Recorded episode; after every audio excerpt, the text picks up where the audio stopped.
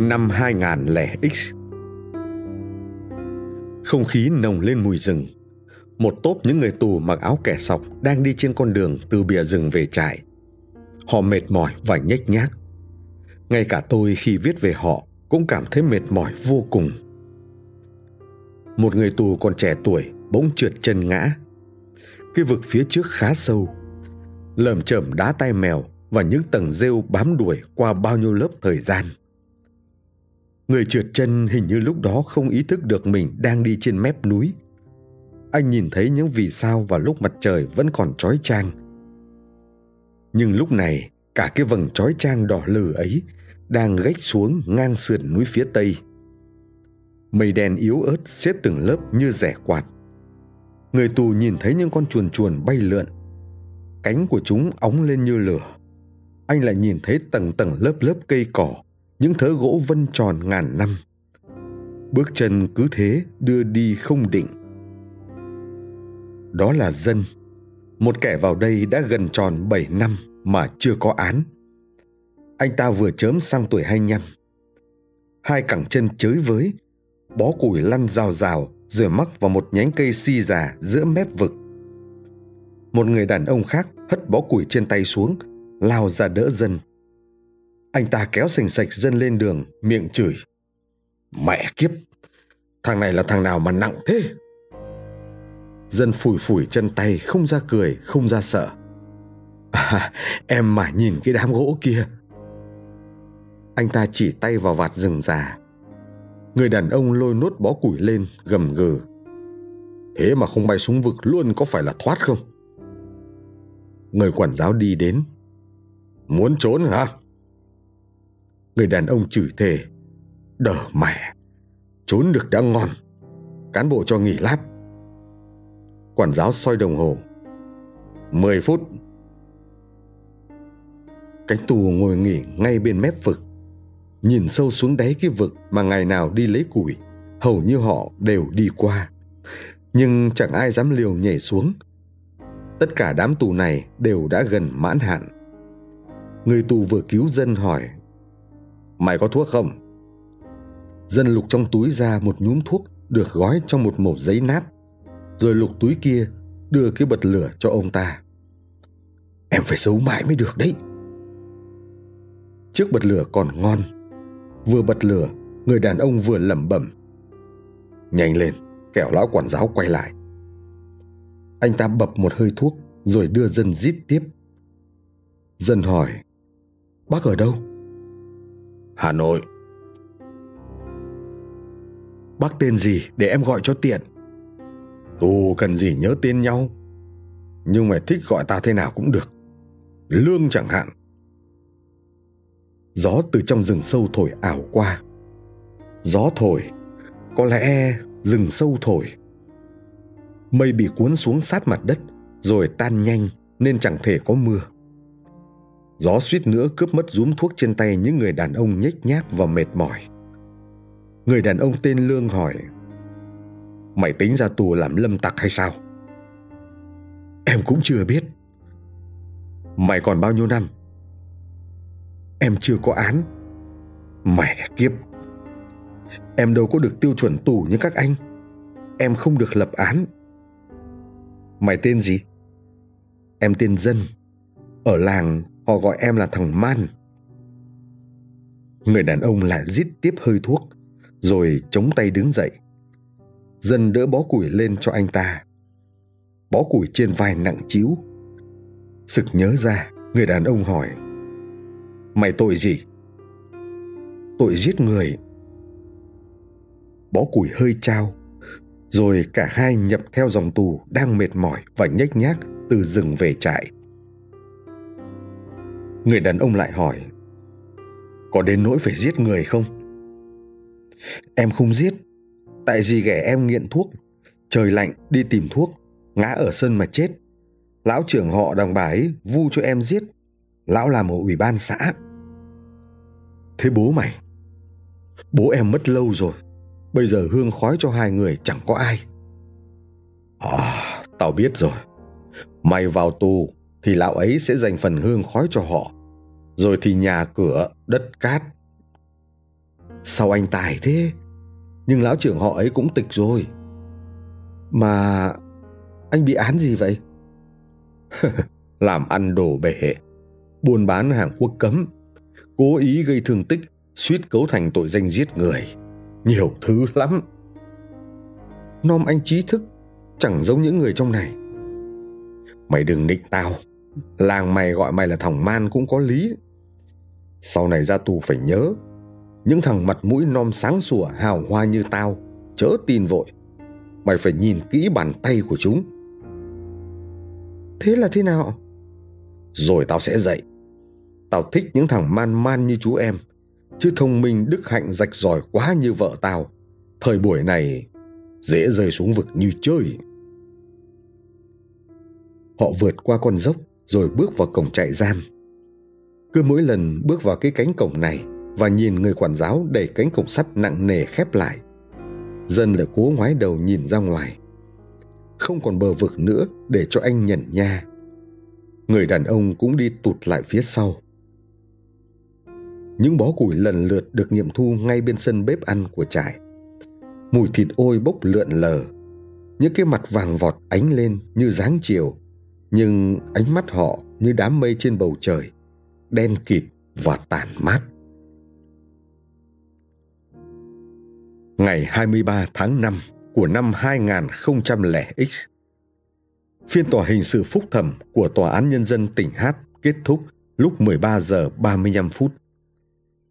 Bị cáo phạm tội cố ý gây thương tích, thêm 4 tội nữa, cộng lại bị tuyên phạt 15 năm tù và phải bồi thường cho người thiệt hại 120 triệu đồng. Lúc tòa đang xử, dưới hàng ghế cử tòa, nhiều người thân của bị cáo khóc sụt sùi. Mai ngồi thụt ở góc ghế cuối. Cô chưa đến nỗi cứng tuổi để tôi gọi bằng chị, nhưng đã là gái một con. Chồng cô ngồi ở ghế bị cáo, mặt lạnh băng như kẻ toan về già, cả thể xác lẫn tinh thần. Có ai đó nói, có 5 năm tù mà khóc lóc, bồi thường trăm triệu là bồi thường trên giấy. Ngu thế. Tội gì mà mất ngần ấy tiền. Đưa cho họ hai ba chục triệu là hết đất.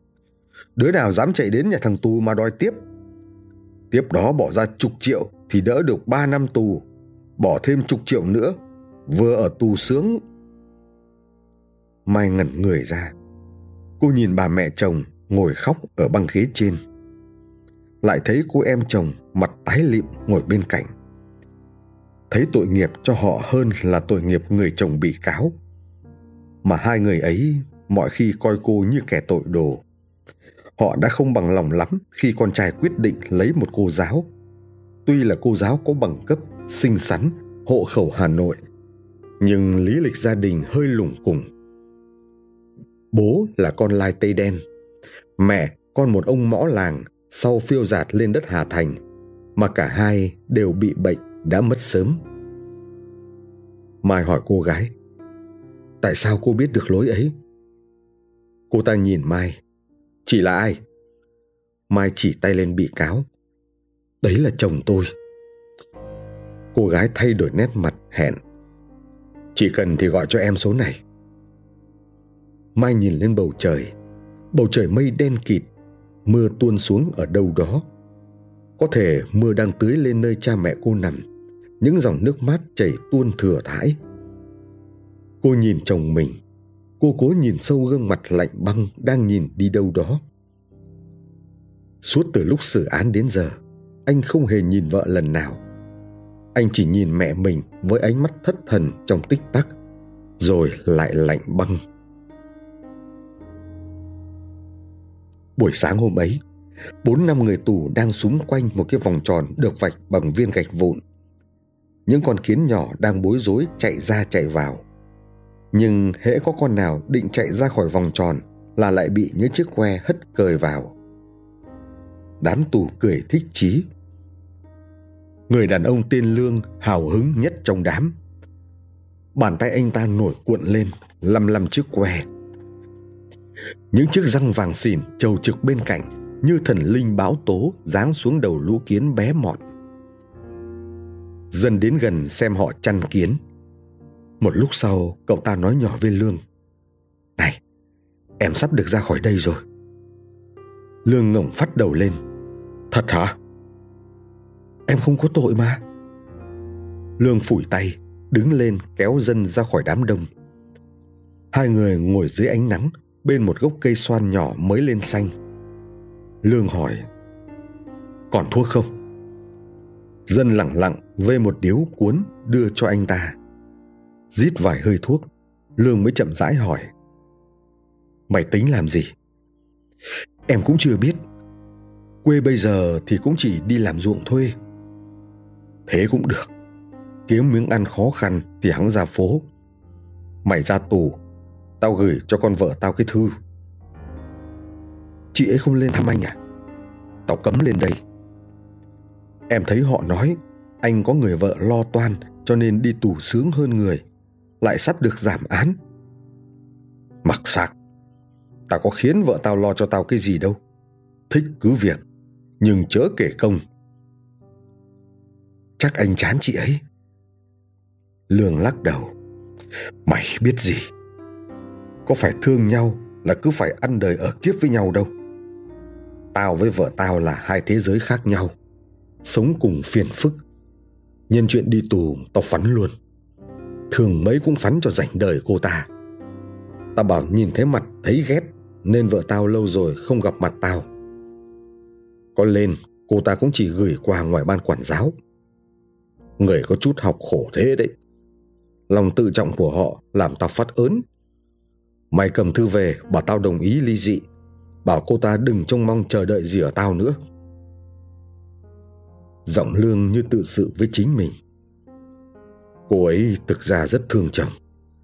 Tao biết bao năm qua Tao đã kiểm soát, kiềm chế cô ấy Y như cách tao chăn kiến vậy. Hễ con nào định mon men ra khỏi vòng Là bị hất lại. Mày ra khỏi đây mà làm người. Buổi chiều Mai từ phòng trọ bước ra, Vẫy xe để đi đến cái quán cà phê đã hẹn trước Với cô gái ở phòng xử án. Cô gái bảo, Nếu cứ đúng đường đi nước bước trước của em Thì chị mất thời giờ lắm. Ngày ấy khi được biết hồ sơ lão chồng hờ của em đã chuyển sang tòa án, Em phải tìm cách kết thân với cán bộ tòa, Người nào cũng được. Khi biết chắc về người thụ lý hồ sơ, Em đứng ngoài cổng chờ hết giờ làm việc Bám theo đường ông ta về nhà. Hết hôm này sang hôm khác. Có hôm may mắn, Ông ta rẽ vào quán nhậu. Em phải đứng chờ ngoài mưa đến gần nửa đêm. Lúc ông ta loạn choạng lên xe ra về, Em chạy theo một đoạn, Rồi ép xe lại làm quen. Chị còn may mắn chán. Dù sao, anh ấy cũng là chồng chính thức của chị. Em thì đâu được vậy? Chúng em sống với nhau đã mấy năm, Nhưng gia đình anh ấy không chấp nhận em. Họ nói, em là gái tứ xứ giả từ đâu đến? Không có danh phận. Lúc anh ấy bị bắt vì buôn ma túy, Bố anh ấy tìm đến, Đòi hết số tiền anh ấy đưa tay em cầm cất, Rồi bỏ mặc em luôn. Em ra vỉa hè, mở quầy bán sách báo cũ sống qua ngày, Để còn lo thăm nuôi anh ấy. Nhờ mấy người thương tìm mách, Em mới tìm cách làm thân với cán bộ tòa, Rồi mới dám đặt vấn đề với cán bộ trại. Chị chỉ cần chi cho em vài trăm ngàn thôi, Gọi là tiền nước nôi điện thoại. Em gọi tức thì cho chị. Mai bảo, Thì tôi có tiếc tiền đâu, Miễn được việc. Cô gái rút điện thoại cầm tay gọi cho ai đấy. Giọng bà là Bảo có bà chị muốn nhờ ông anh giúp cho chuyện kiếm chỗ tốt trong tù. Bên kia hình như hỏi sao mạng cô em kỳ khôi vậy. Họ hàng bà con của cô em nhờ vả chuyện ở tù nhiều như đọt măng mùa mưa. Nhưng không sao, cô gái bảo dừng ra nhiều măng thì em mới có cớ hát bài ca. Hết rau rồi anh có lấy măng không? Cứ bảo bà chị em đến gặp anh đi. Chị em năm nay bao nhiêu tuổi? Trung thân hay tử hình? Có nhiều măng không? Cô gái lạnh tanh hơn. Chị em còn trẻ hơn em không trung thân tử hình. Măng thì có nhưng bấy nhiêu như mọi khi thôi ông anh ơi có chịu không? Bên kia im một chút rồi giọt dẹt. Chịu chịu chứ. Ai chứ em với chị em thì anh chịu. Cô gái cho Mai số di động của ông anh, dặn ngần ấy tiền, dặn phải tính kỹ việc muốn cho người nhà ở trại nào. Trại CH thì nếu anh ấy nhà chị có hộ khẩu thành phố mới may được vào. Không có hộ khẩu phải chạy tiền gấp đôi. Vào được đó lo lót dễ hơn. Vào đó rồi chịu khó tu tỉnh, chẳng mấy niên mà được ra. Dĩ nhiên, muốn giảm niên bóc lịch thì cũng lại chi thêm bằng ngần ấy nữa. Mai đưa tay cô gái 500 ngàn, bảo nếu chuyện nhà chị êm xuôi, chị sẽ thưởng thêm. Cô gái thở dài. Em cùng đường mới kiếm chút tiền tù nhà chị. Tiền bán sách báo cũ không ăn thua gì. Thời này sách báo mới người ta bày bán quảng cáo, mưu này, mưu nọ để gây những vụ om sòm cho dân tình chú ý mà vẫn còn dư đầy đường. Không lẽ bán thân vì anh ấy? Mà nếu bán được để đổi cái án trung thân, em cũng liều chị ạ. Hẹn đến mấy lần qua điện thoại, mai mới được nhận lời chính thức của ông anh nhà tòa. Cuộc gặp mặt lại cũng diễn ra trong một quán cà phê kín đáo. Có lẽ đây cũng là một trong những quán cà phê chuồng mà báo chí từng viết. Mai ngại ngần khi thấy nhân viên đẩy xe quay ngược lại. Có lẽ để cho người đi ngoài đường không nhìn thấy được số xe, có nghĩa là sẽ bảo đảm được cho khách của quán không bị lộ, không bị đánh ghen tại trận người đàn ông bước vào quán một cách vội vã. Ngó trước, ngó sau. Chủ quán chỉ cho anh ta và mai ngồi trong một cái ngăn quây bằng gỗ. Mai sượng sùng bước vào. Lần đầu tiên trong đời, cô làm kẻ gian dối với cuộc đời. Cuộc trao đổi diễn ra trong cái ngăn quây, sặc mùi bao cao su và nước các loại bốc mùi. Em được giới thiệu, anh mới giải quyết được vấn đề của gia đình. Khó đấy, tử tù đâu phải chuyện chơi. Không ạ, chồng em chỉ bị 15 năm. 15 năm nhiều khi còn khó hơn tử tù. Nhưng nếu khó khăn quá thì thôi. Dạ dạ không ạ. Cô của em có dặn đưa anh 5 triệu hôm nay, nhưng em xác định là 10 triệu. Mọi thứ đắt đỏ, bao nhiêu chuyện phải giải quyết – không cẩn thận thương người khó đến thân. Bao nhiêu vụ án người ta đang khui ra. Tôi chót nhận lời đa mang. Em biết, mong anh giúp cho, để anh nhà em được vào trí. Khẩu ở đâu mà muốn vào trí? Tôi nói cho biết, vụ này tôi có theo dõi từ đầu, không đơn giản đâu. Vào được trí thì khó đấy, cũng tốn khá. Mà ở đó, người nhiều tiền mới ra được nếu xác định nhiều tiền thì ở đó sướng, ở tù như đi nghỉ mát. Đóng 20 triệu đợt đầu, mỗi tháng chừng trăm ngàn nữa. Có đợt nào đặc biệt thì lại năm 10 triệu. Không thì phải ở tù khác, làm quần quật suốt ngày, rừng thiêng nước độc, ăn uống không có gì đâu. Tù mà. Lại còn bọn săn mủ, nghĩa là loại côn đồ đao búa trong đám tù cùng nhau, nhốt chung bọn ấy sau này ra tù chỉ còn là con thú dại, chứ đâu có còn là con người. Gia đình em sẽ giảm tiền bồi thường để lo chu đáo hơn. Đã vào tù còn bồi thường gì nữa? Có điều là đến đợt xét đặc xá thì nên đóng một phần để được xét. Ở đây, án trung thân dễ hơn, vì trại trực tiếp làm hồ sơ chuyển đi nên rẻ hơn. Như trường hợp lần vừa rồi cô em kia nhờ 5 triệu là mới nói chứ cũng đâu đã có tiền.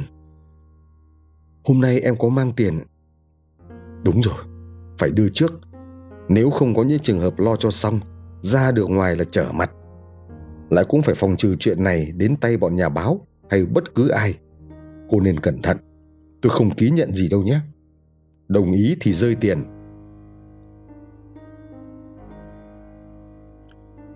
Lá thư của Lương đến tay Mai vừa lúc cô vừa chạy xong tiền lo lót cho chồng. Cả nhà chồng lẫn lương cũng không tự hỏi, tại sao anh ta lại được đưa đến nhà tù này mà không phải là nhà tù khác? Mọi người đơn giản nghĩ rằng, đã đi tù thì coi như đi đứt rồi, ở nhà tù nào mà chẳng vậy? Không biết là nếu ở nhà tù với những điều kiện khác nhau, sẽ trở nên những con người khác nhau khi mãn hạn tù. Đi tù mà được lo lót quá. Ra tù cứ ngỡ thế gian này cái gì mà chẳng lo được bằng tiền. Mai thản nhiên đọc thư chồng, thản nhiên tiếp người bạn tù của chồng. Anh ta gầy và đen nhèm. Không trắng nhợn như nhiều tù nhân mà cô gặp khi lên trại. Cô hỏi người tù có tên Dân. Từ khi ra khỏi tù, Dân nhất định giới thiệu tên mình là Man với mọi người. Nhưng Mai thấy gọi tên Dân thì coi như anh ta sẽ được coi trọng hơn. Ông Lương nhà mình dạo này ra sao? Dân chưa nói gì, nhìn Mai rồi xin điếu thuốc châm hút. Một lúc sau mới lên tiếng. Chị hỏi ra sao là hỏi về điều gì? Sức khỏe thì dân tù phải cố mà khỏe thôi. Án thì còn bao nhiêu năm chị cũng đã biết. Tinh thần thì... Dân có thấy anh ấy nhắc đến mình không? Anh ấy không nhắc đến chị thì nhắc ai? Tôi gặp anh ấy rất ít. Lần nào gặp cũng hẹn tôi, khi nào được tha thì cho anh ấy gửi bức thư, mà phải mang đến tận tay. Mai thở dài. Tôi hiểu rồi. Anh ấy có nói đến chuyện chăn kiến. Anh ấy nói đã chăn chị như chăn kiến. Anh ấy hối hận. Đầu óc anh ấy chỉ nghĩ được có thế thôi sao? Lại ví tôi với loài kiến. Mà tôi đâu có để cho anh ấy chăn. Chắc chẳng đến nỗi hệ trọng như vậy đâu. Cậu định làm gì để sống? Dân gãi đầu, giọng như kẻ ngọng. Ờ, có thể em sẽ đi đào vàng. Ông ấy có nói gì nữa không? Ông ấy mải chăn kiến, không nói gì thêm. Mai cười nhẹ. Anh ấy đang chuyển hướng đây thôi. Trước đây là tôi, giờ thì là lũ kiến. Dân đứng dậy. Em xin phép đi. Cậu đi đâu? Hiện thời em về quê đã chị ạ. Đã định bước đi rồi. Nghĩ thế nào? Dân quay lại an ủi Mai. Chị cứ sống thế nào cho chị thôi. Em thấy anh ấy không còn xứng với chị đâu. Mai nhăn mặt. Xứng hay không, cậu mặc chúng tôi. À, à, là em cứ nói thế. Chị định đợi anh ấy ra tù rồi đợi tiếp cho anh ấy trở lại như cũ hay sao? Không bao giờ. Như em đây này, em đâu có là thằng man ngày xưa nữa. Bây giờ về làng, họ cũng chẳng gọi em theo cái tên cha sinh mẹ đẻ nữa đâu. Em là thằng tù. Thế thì cậu làm sao kiếm được việc làm cho ổn định? Thì em đã nói là em sẽ đi đào vàng mà. Mai cười. Cậu sẽ bị đất đá đè lên rồi chém giết bệnh tật tệ nạn. Cậu không làm giàu nổi đâu. Không khéo lại vào tù tiếp. Đừng mơ đến chuyện ấy. Dân nghệt mặt ra. Vậy chị bảo em phải làm gì bây giờ? Mai cả quyết. Cậu cứ về quê đi. Vài bữa nữa, tôi có thể phải xin nghỉ dạy để ra ngoài kinh doanh. Tôi dạy học ở trong trường nặng nề lắm. Cậu không biết là có chồng đi tù khổ như thế nào đâu. Không có văn bản nào tránh né, nhưng họ cứ tránh né tôi mọi lúc, mọi nơi, mọi việc. Chẳng phân công việc gì ra việc gì. Tiết dạy cũng ít, làm gì cũng không tin tưởng. Có kẻ cứ bí mật giám sát. Lũ trẻ con thì ngơ ngơ ngáo ngáo, chẳng ra lễ phép, chẳng ra bố láo. Tôi mệt mỏi và nhục nhã lắm. Ông Lương tưởng tôi sung sướng mà dễ tìm một thằng đàn ông khác thay ông ta chắc. Thầy dễ thế, tôi thấy lâu rồi, chẳng đợi ông ấy nhắc. Thôi, cậu cứ về quê đi đã. Dăm bữa nửa tháng nữa lên lại đây. Lúc đó may ra tôi đã có kế hoạch ra đường kinh doanh. Cậu cũng có thể giúp tôi được. Tôi định mở quán cà phê tranh nghệ thuật. Chị không ngại em à? Chồng tôi còn ngồi trong tù. Cậu sợ thì đừng đến nữa. Buổi chiều sau đó vài tháng, Mai từ phòng trong bước ra vẫy tay cho dân. Cô đã gây dựng được một cửa hàng cà phê tranh khá đẹp và bề thế. Phòng bên trong là văn phòng, phòng ngoài rộng mênh mông, vừa treo tranh, vừa bán cà phê trung nguyên. Dân đang xếp xe ngoài cửa chạy vào. Dân hỏi, chị cho gọi. Mai đáp từ tốn, cân nhắc nên xưng hô thế nào với dân cho ổn. Ờ, dân này, Dân là lớn nhất ở đây, lại có nhiều kinh nghiệm hơn. Tôi muốn cậu làm việc có trách nhiệm hơn nữa. Bây giờ cậu gọi cho tôi tất cả mọi người vào họp. Dân nhìn quanh. Nhỡ có khách thì sao ạ? Ngồi ngay cửa phòng sẽ nhìn thấy thôi. Vâng ạ. Dân ra gọi các nhân viên vào phòng trong họp. Mai đặt những bộ hồ sơ lên bàn. Theo quy định, thì chỉ còn dân là chưa có hồ sơ. Nhưng đây là trường hợp do tôi đề nghị xin. Dân bổ sung sau cho tôi nhé. Vậy thì xin chị hôm nào cho tôi nghỉ để về làm lý lịch. Cơ bản chị đã biết lý lịch có dấu vết của tôi rồi còn gì. Được rồi, ăn nói tùy nơi đấy nhé. Thôi, bây giờ tôi nói vào việc chính. Các bạn đã biết hiện nay cửa hàng chúng ta mới khai trương, mới có 4 nhân viên.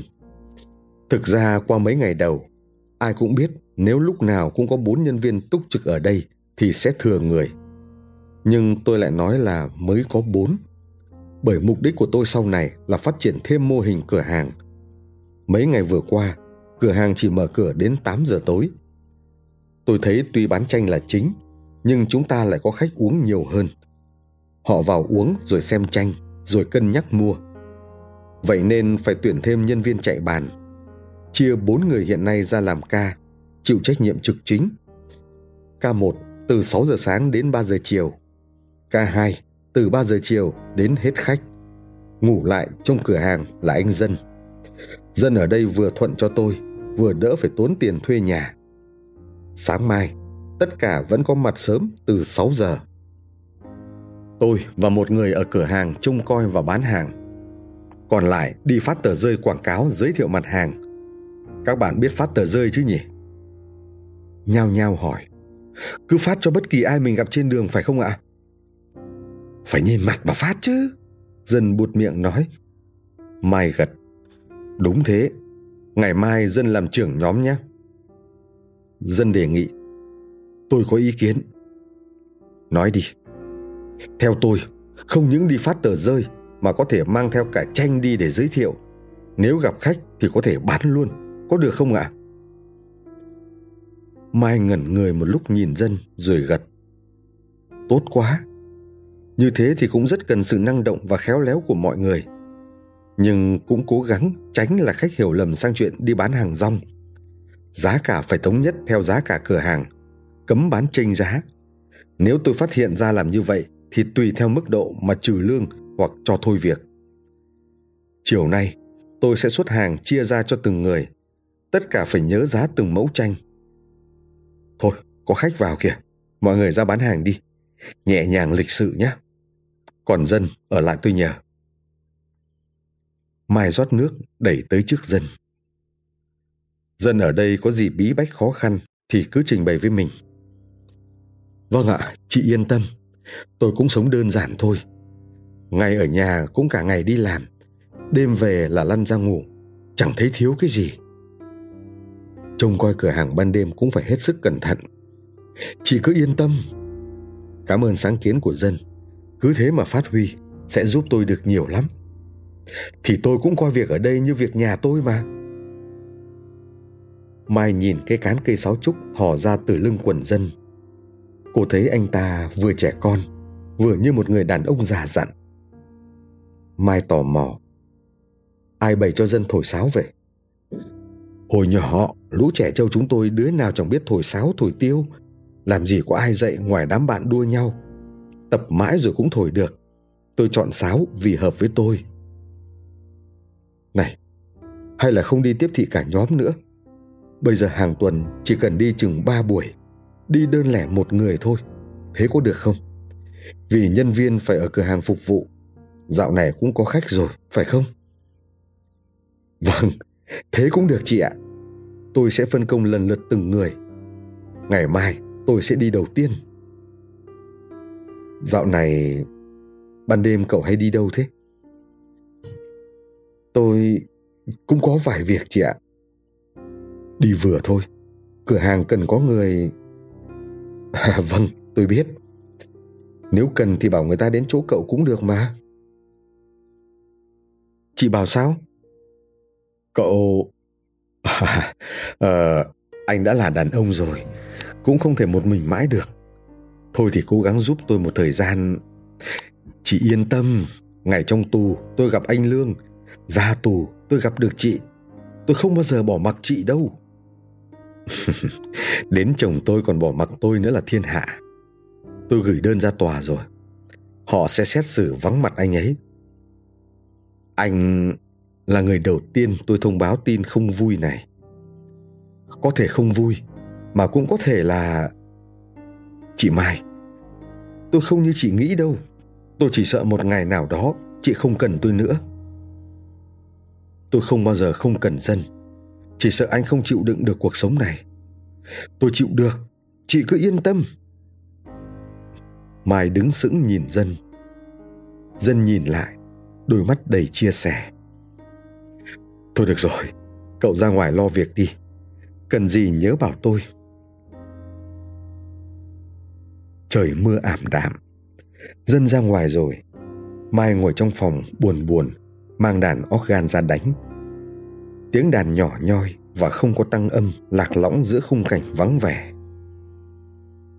Bên ngoài khách hỏi, Cửa hàng này hay nhỉ? Có tranh, Có cả nhạc sống nữa. Cô nhân viên trả lời Chị chủ em là cô giáo dạy nhạc ạ À thế thảo nào, Lãng mạn thật đấy Ngồi uống ở đây kể cũng hay Có thể yêu cầu bản khác được không? Mấy nhân viên nhìn nhau Có một đêm như bao đêm khác, Mai ngồi đánh đàn Tiếng đàn organ vang nhẹ qua không gian đặc sệt của phố phường chớm hè. Có tiếng chuông cửa. Mai ngó lên đồng hồ treo tường. 24 giờ 35 phút. Đứng dậy ngó ra cửa sổ. Nhưng cô không nhìn rõ là ai. Cô chạy ra cổng, nhìn thấy dân. Mai ngạc nhiên. Dân à, vào nhà đi. Khuya như thế này, có việc gì gấp phải không? Hôm nay dân nom như một người đàn ông thực thụ, ăn mặc khá chỉnh tề, đầu tóc gọn ghẽ mượt mà. Mai thật sự ngạc nhiên về thần sắc tối nay của dân, không như anh chàng quê mùa hàng ngày. Dân kín đáo liếc nhìn khung cảnh nhà Mai, nhìn những đồ vật trong nhà. Dường như chỗ nào anh ta cũng nhìn thấy ánh mắt soi mói của Lương nhìn như chĩa vào mặt anh ta. Những gương mặt méo, tròn, cười sằng sặc Mai rót nước mời. Dân đã suy nghĩ kỹ về chuyện tôi đề nghị hôm trước chưa? Dân châm thuốc, chậm rãi nhả khói lên. Đôi mắt nhìn Mai khá tình cảm. Chị Mai, có một nguyên nhân khiến tôi muốn đi khỏi đây. Đi? Là nguyên nhân gì vậy? Chị cũng biết đấy. Tôi và anh Lương... Lại anh Lương nói chuyện gì khác đi được không nhưng chuyện của tôi lại liên quan đến anh ấy lại có chuyện gì hay sao không, chị biết đấy.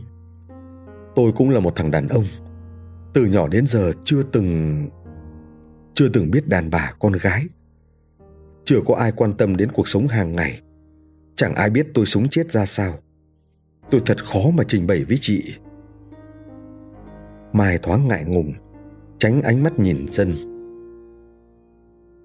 Dân cứ nói đi, Đến đây cũng chỉ vì nguyên nhân ấy, Đúng không? Thực ra khi ở gần chị, Tôi mới thấy mình còn thiếu nhiều quá. So với chị, Tôi thật chẳng đáng mặt thằng đàn ông. Chẳng thà tôi đi cách xa chị, May ra tôi mới sống được yên ổn. Tôi, có làm gì cậu đâu.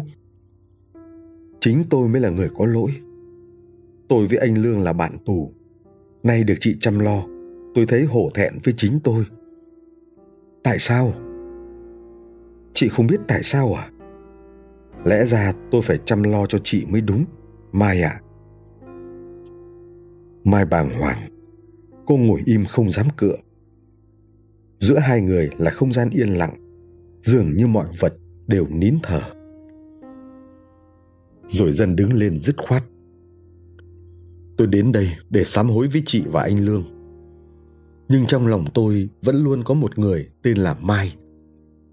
Chị có thể không đuổi tôi, cũng có thể coi thường tôi.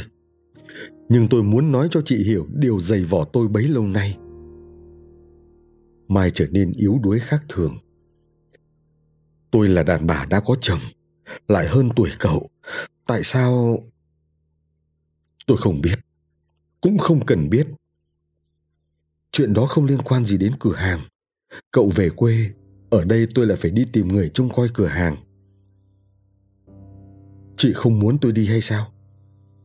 Chính tôi là người bảo cậu đến giúp tôi. Nhưng từ bây giờ, chị không thấy ghê tởm tôi hay sao? Tôi chỉ muốn có dân giúp. Nếu tôi có tiền góp vốn với chị, chị có đồng ý không? Tôi hiểu. Dân không muốn làm nhân viên bảo vệ hay bán hàng. Nhưng tôi chưa bao giờ coi thường dân mà. Nhưng tôi thấy mình tầm thường. Thôi, tôi nói thế là đủ rồi. Chị cứ nghĩ hộ tôi nhé. Để ngày mai tôi về quê ít hôm, rồi tôi sẽ suy nghĩ tình cảnh hiện nay của tôi. Nếu chị tôn trọng tôi, hãy cứ tôn trọng quyết định của tôi, rồi tôi sẽ quay lại giải quyết mọi việc. Sau đó nhất định tôi sẽ đi xa. Chào Mai. Dân đưa tay ra khẽ nắm lấy tay Mai, rồi anh ta vụt biến mất ở ngoài cửa. Mai đứng sững giữa nhà như vừa mơ thấy ác mộng. Có lẽ mọi chuyện dường như không do cô có ý mà nên. Mọi chuyện đến rồi đi như những trò đùa. Có thể năm ấy là năm 2000X. Tôi, khi viết câu chuyện này, cứ mong rằng mọi chuyện sẽ tốt đẹp hơn với mỗi nhân vật. Nhưng sau này, hình như không bao giờ dân quay về nữa. Đó là có người nói với tôi như vậy. Vũ trụ nơi chúng ta ở là những vòng quay bất tận